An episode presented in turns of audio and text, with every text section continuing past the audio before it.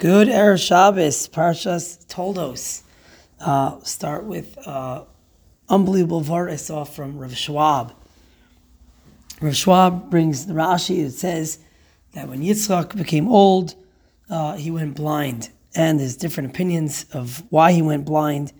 And one of the well-known opinions is that as Yitzchak was about to be shechted, it says the Malachim came, a Malach came, and cried, and the tears of the Malach went into the eyes of Yitzchak, and later it uh, it made him go blind.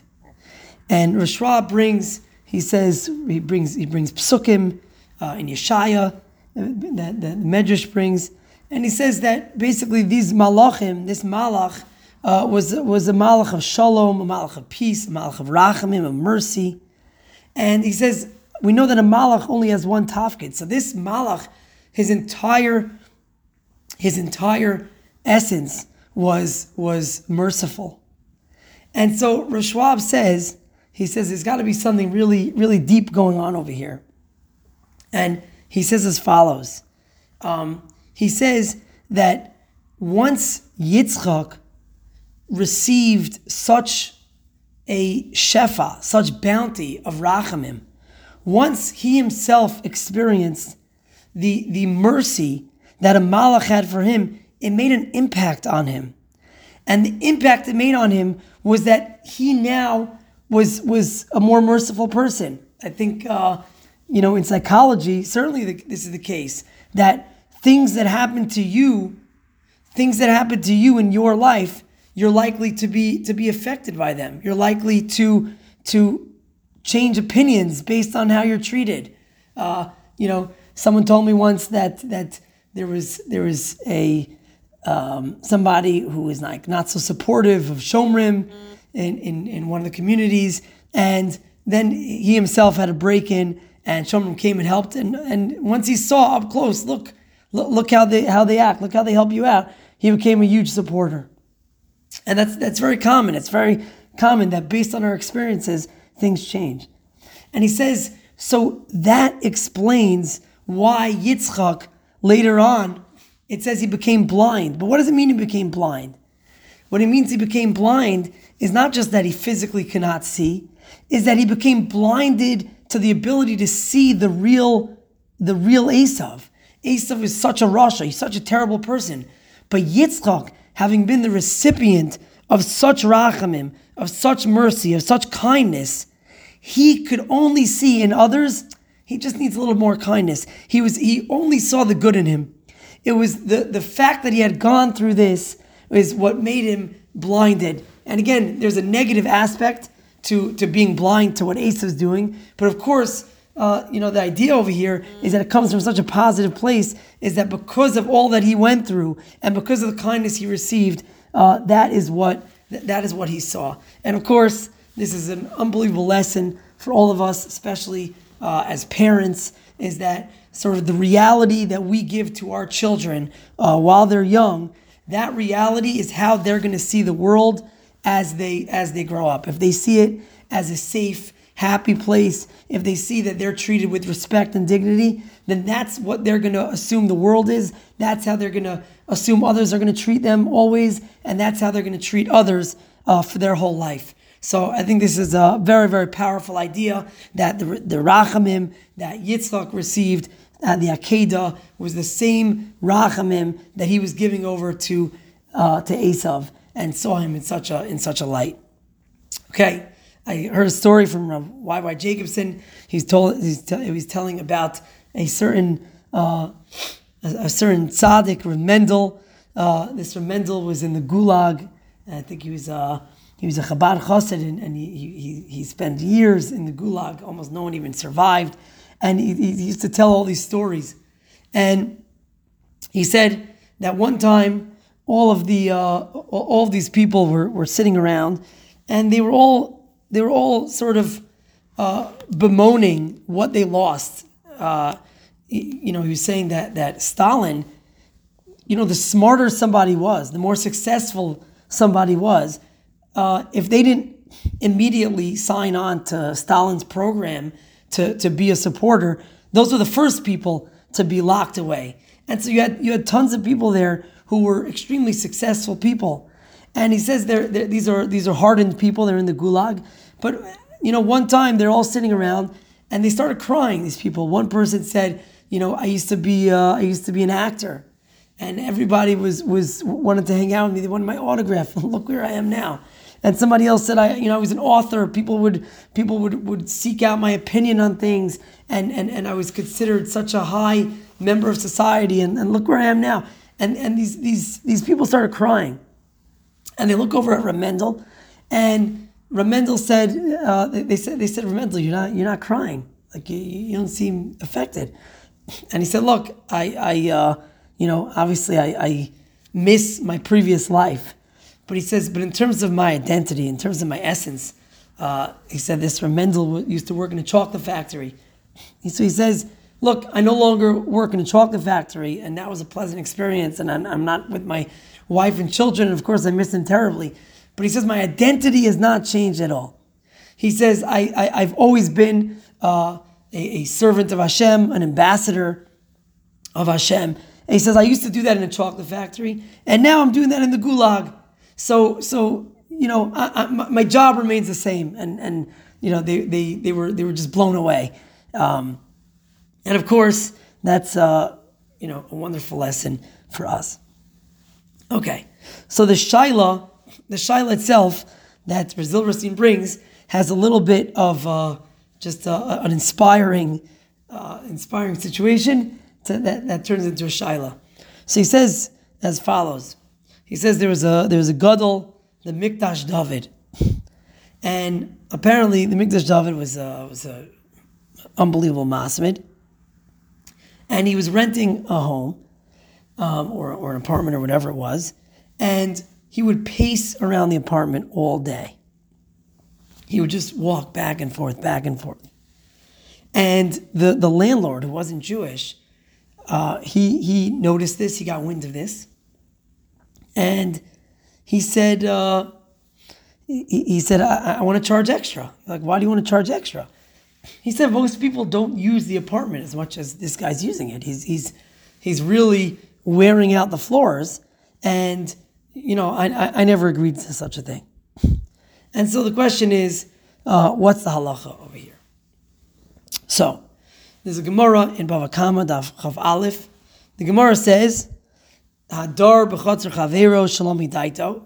If you go and you hang out in the chotzer of your friend, uh, and, and hu adin adira, so you're potter. So the Gemara has a whole discussion. The Gemara says because it keeps the shadim away. So apparently there's this this idea that if if, um, if the house would would remain empty, then uh, th- there could be some damage. And by you being there, uh, it, it helps keep those demons away. And the Rashba over there asks a question. He says that we ge- we have a general rule without any saving you from shadim. There seems to be a rule of zeh nene v'zeh lo chaser pater. The rule is that if one person gets gets benefit, but the other person doesn't lose anything, then you're you're you're pater. You don't have to pay for benefit, okay? You have to pay. Now again, somebody's allowed to charge you if he says you're not allowed to. It's a different story. But we're talking about after the fact, right? Zeh nene v'zeh lo chaser is pater. So over here, why do we have to even bring up the fact that there's shadim? And the Rashba answers, he says, no, that the answer is because there's a little bit of hefsid. Anytime a person is going there, uh, going to an apartment, there is a little bit of, of wear and tear. Um, there is, you know, this is this is even um, enshrined in, in American law that you could you could uh, remove some of your some of your profit for real estate, because of the, the wear and tear. So he says there's a little bit of a hefsid, right? And that's why, uh, really, it would be zenene v'zeh chaser, therefore you should be chayiv. But because of the fact that you're helping get rid of shadim by, by not being uh, unoccupied, so therefore you're pater. But he, he does say that if people were already there, um, so therefore there's no shadim anyway, and now you go there, so then maybe you could charge. So this is this is the, the discussion over here. Okay, so it, it seems to come out, he goes through a little bit more of a, a lengthy discussion, and it seems that when it comes to chisaron, that it seems that that the, the way we we identify whether or not something's considered ruining the house is whether or not it's nikkur leinayim. If it's something that people could tell, ooh, look at that wear and tear. If it's just, uh, well, you know, these five years that you were renting it will contribute to, after ten more years, then you're going to have to actually replace the uh, the floors. That might not be. If it's only if something is very nikkur leinayim, okay? So, in terms of have you done damage, you haven't. But it sounds like from here, if in advance you want to say, okay, I I want to stop you from here on in, um, I do have the right to charge extra. I could charge extra because of the fact that there is some there is some damage, like the Rashba is saying. It's just not enough for me to say after the fact, oh, you've damaged me, but it is enough to say I have the right to charge you uh, if I'd like. He brings uh, a Nesivis. The Nesivis says, uh, and this, this would be an interesting discussion for a hotel room, not for now, but the Nesivis is discussing that let's say you signed up for uh, you know five people to occupy this place and other guests come, um, what's the halacha? So the Nesiva says that even if it's usher to add guests, right, um, because you've agreed on less, but he says you can't really be tovea money for it. So there's such a concept that something could be usher, but you also can't charge for it. Um, and, and, and that's what he says is the case by any guest. Why?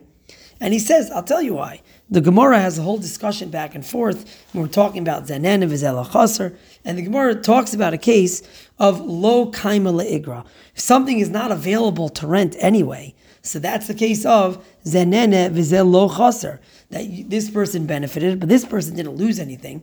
And so the Nesiva says, if there's already people who are living there, so then certainly this would qualify as lo kaima leigra. You, you couldn't rent this out to somebody else. There's already people. You just only wanted five, and now seven came.